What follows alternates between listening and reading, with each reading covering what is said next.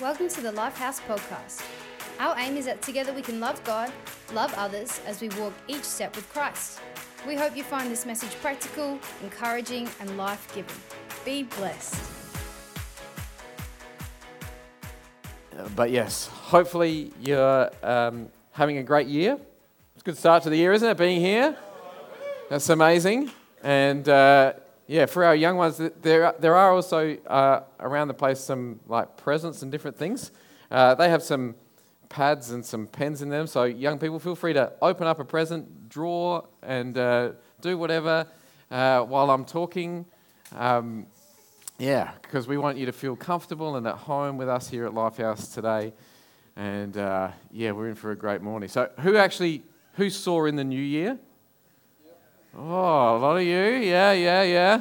Some people, I'm sure, like, don't really like New Year's because it's, you know, if you made New Year's resolutions last year, chances are you didn't get them done. And so it's just a reminder that you didn't get everything done that you wanted to get done. You know, for some people, it's just another day. It's the same as yesterday. It's the same as tomorrow. It doesn't really matter. But for some, it's time to celebrate. It's time to celebrate. And that's what we're doing today, because we're celebrating the newness, not newness to a calendar, not just newness, you know, flipping over to another year, another day, another month, but newness of life, that we're going to have 6 amazing people go through these waters of baptism because they've experienced new life in Christ, because the Bible and God are actually all about bringing newness, new life to people. We see that in lots of the Bible. I'm just going to read out a couple of passages for you this morning. Lamentations 3:22-23. It says, "The faithful love of the Lord never ends; His mercies never cease. Great is His faithfulness; His mercies begin afresh each morning." Who is grateful for that? Amazing. Psalm 30, verse 5. "For his anger lasts only a moment, but his favor lasts a lifetime. Weeping may last through the night, but joy comes with the morning." Ecclesiastes 3:11 says, "He has made everything beautiful in its time. Also, he's put eternity into man's hearts." And 2 Corinthians 5:17 says, "Therefore, if anyone is in Christ, he is a new creation. The old has passed away. Behold, the new has come." And so the good news that the Bible wants to explain to us this morning is that God hasn't just come to make us better. He's come to make us new. That he didn't come with just some future promise of some mystical heavenly place, but he actually wants to bring the kingdom of heaven, for the kingdom of heaven to come and invade earth and invade our 2023 right now. So, if God wants us made new and we kind of want us made new, why is it so hard to experience that newness and that freedom in our lives on a daily basis and at the start of this new year? Hopefully we aim to answer that today, and if I don't do a good job of that, hopefully the 6 people getting baptized will explain what God has done to them in their lives. Now, did anyone here go to the Boxing Day sales? Anyone here go to Boxing Day sales? Get anything on sale? Oh, not many, a few. Well, thankfully, I avoided them. I hate shopping. And I think this may not be true for every male and every female in here. But there is a saying that goes that a man but a woman will spend $1 on a $2 item that she doesn't need just because it's on sale.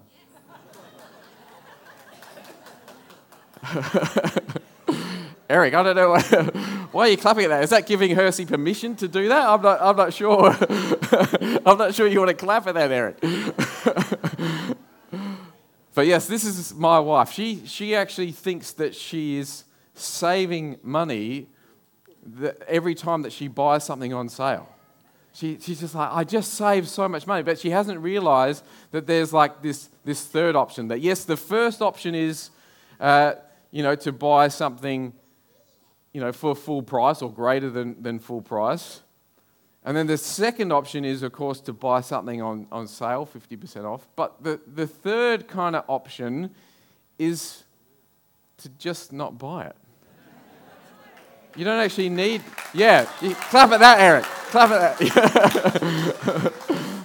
So, what causes us to go from option 3 to option 2 and maybe even to option 1, paying above the price? I think if there's one thing that causes us to shift our thinking from not buying something to paying extra for it, it's desire. If we desire something so great.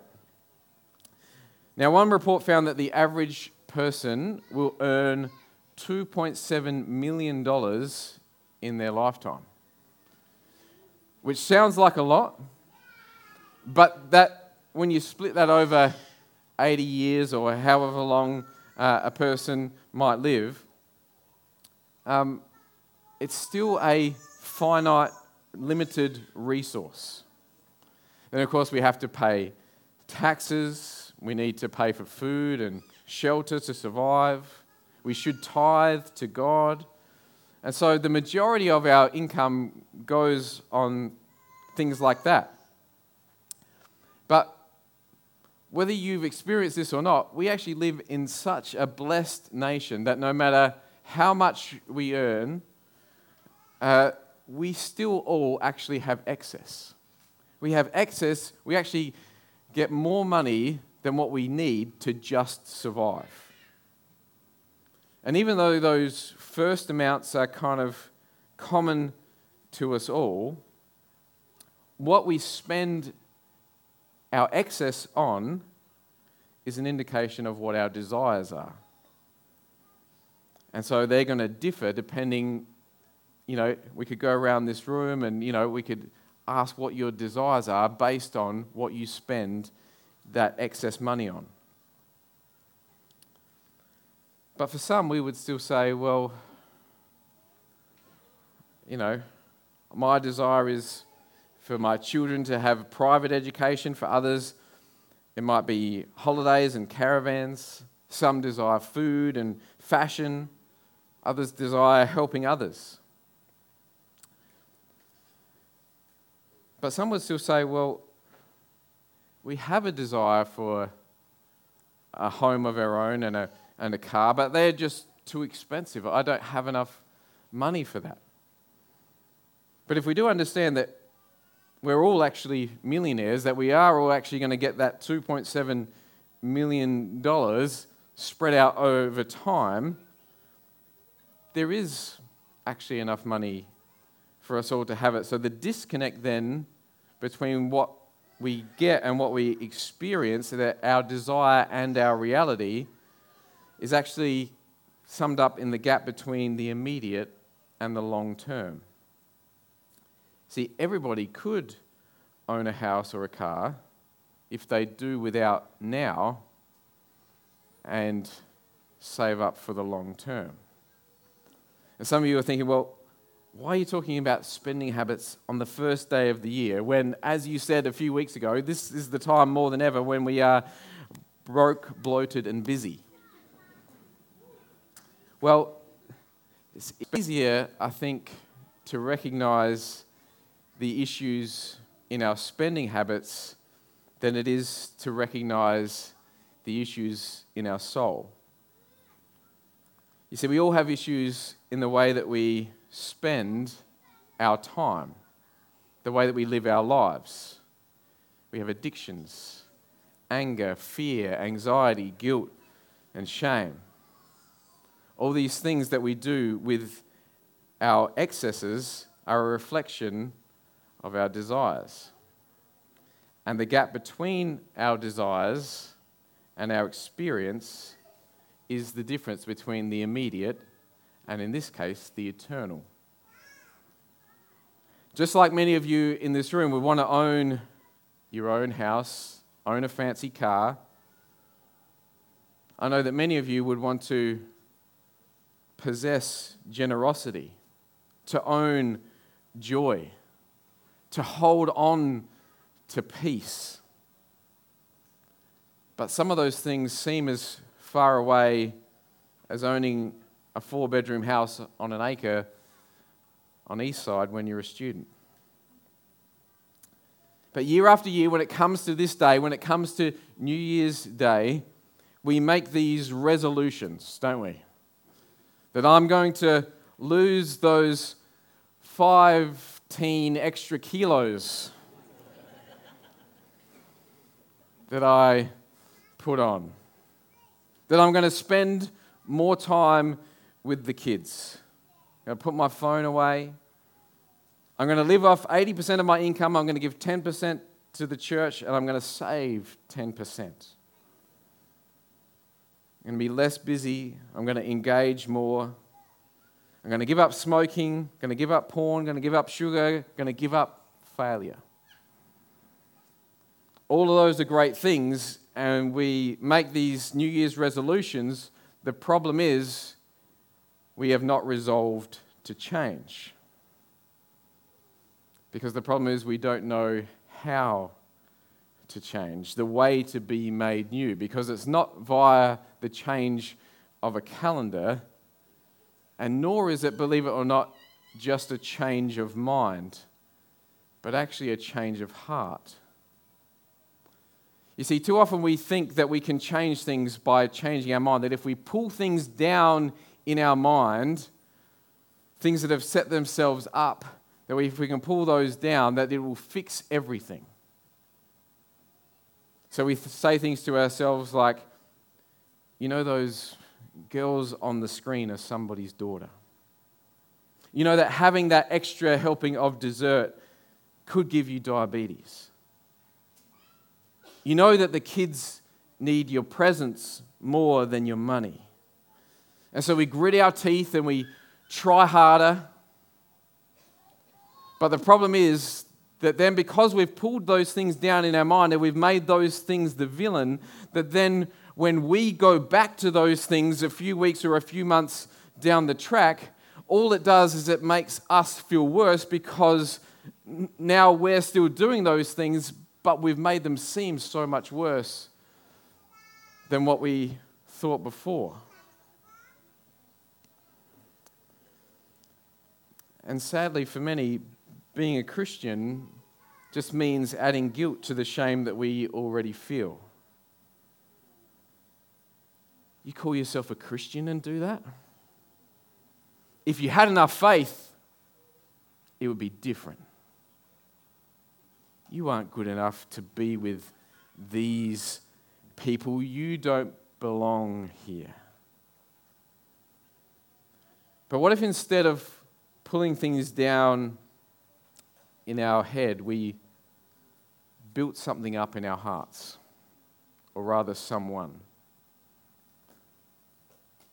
You see, what if with our spiritual walk, we treated it like I said at the start, that a man will spend $2 on a $1 item that he desperately needs?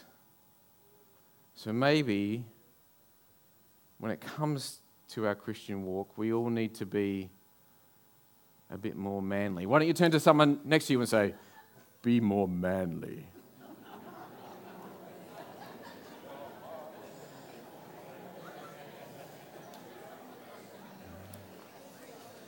Now, of course, what I mean by that is, just like money, devotion is limited. You can only be devoted to one thing at a time. And the more you are devoted to something, the more you'll be willing to pay for that thing, even above the asking price. You see, if you're devoted to your career above all else, you can try harder to spend more time with your kids, and it may work for a bit, but when you see your performance numbers going down and when the boss comes and puts pressure on you to perform better and do more, your desire is for work success, you will choose that. You can try to quit sugar. You can be really good at the supermarket until for Christmas your wife makes ice cream pudding with pistachio nuts and cranberries and ice magic all over the top. And so there comes a point when our desire, what we desire most, actually takes hold. It actually takes over. If I can have that favorites box. Who got one of these for Christmas? Or has one? Yeah. Do you think we should, it's a picnic, isn't it? Do you think we should crack this open? Abby is sitting up she's listening very intently right now. I think we should crack this open and we'll see kind of what's inside. You know that you kind of, there's certain things that ones that you like and ones that you don't, and do you kind of rank them? Because even though they're called favourites, they're not really all your favourites, are they?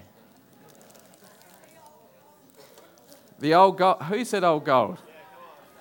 That's like right down the bottom for me. Ciara, you can have the old gold. Oh, sorry, that was a bad throw. Because if I went to Ciara's place and she put out a whole tub of old gold, then I'm not going to be tempted. I'm holding strong. I mean, what else have we got here? Who else likes old gold? We got some more old gold. You want old gold? Boost? Boost, I think I could still resist that. Oh, I'm getting some good ones out here. I'm just going to leave those just here, just for now. Or crunchy. Crunchy, Anna. Alan, what are you waving at, Alan? Crunchy. Here you go. Oh, my throwing is really bad today. They don't fly through the air all that well. So, we could go through this whole lot and give them out. And as I said, I'm happy to give out some of the old golds and the crunchies. I can resist those things. But when it comes to the dream or the cherry ripe, come on. I love you all, but you're not getting this one. This one's mine. You see, we all kind of have a limit, like a threshold that we get to where we're kind of unwilling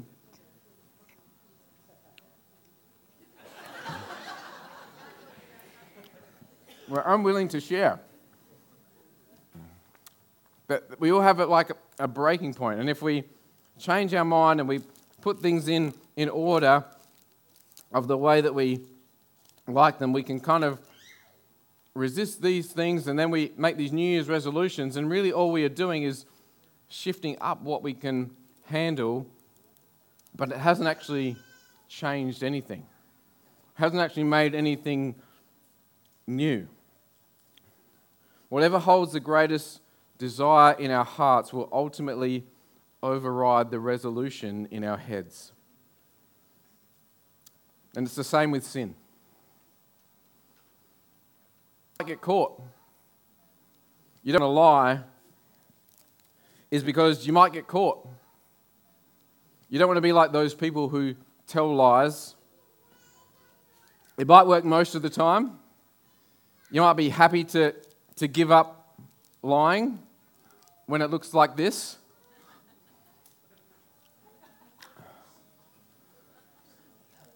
But there will come a time where you know you can't get caught, and your desire for self-preservation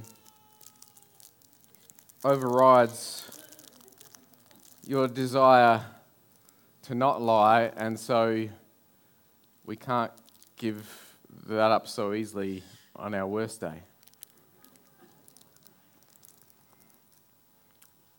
Or when it comes to being angry, we can use certain techniques. We can breathe deep. You know, we can count to 10 before we open our mouths. And again, it can be easy to give that away. But there will come a time when you're having your worst day of 2023. And it's the kids, and it's the boss, and it's the wife, and it's everything all at the same time.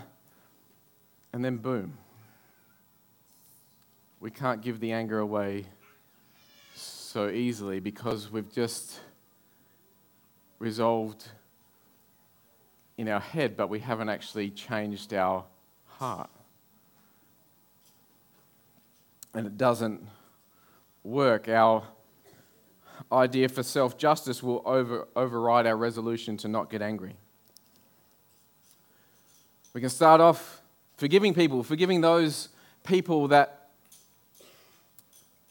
we can tell ourselves, they aren't mean, they're just dumb. And being the great dispenser of hope that I am, the great dispenser of mercy, I'm happy to give up some of those things and give over forgiveness, but not when it comes to that person. That person, that their only job was to protect me, their only job was to look out for me, and they didn't do it. And they didn't say that they were sorry. And it wasn't because that they didn't know, and they don't deserve my forgiveness. And so I'm not giving that up. I'm consuming that unforgiveness.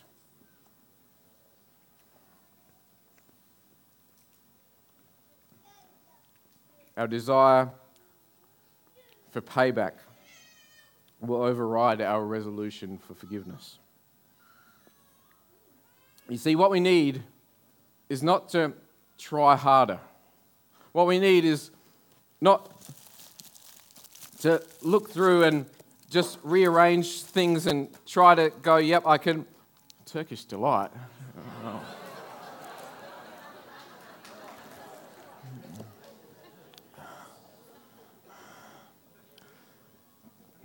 The solution is actually that we need a new desire. We need something like a new favourite. We would not surpasses everything else, that we would not trade, that we would not do anything to give it up. Something totally new that maybe doesn't even belong in the box.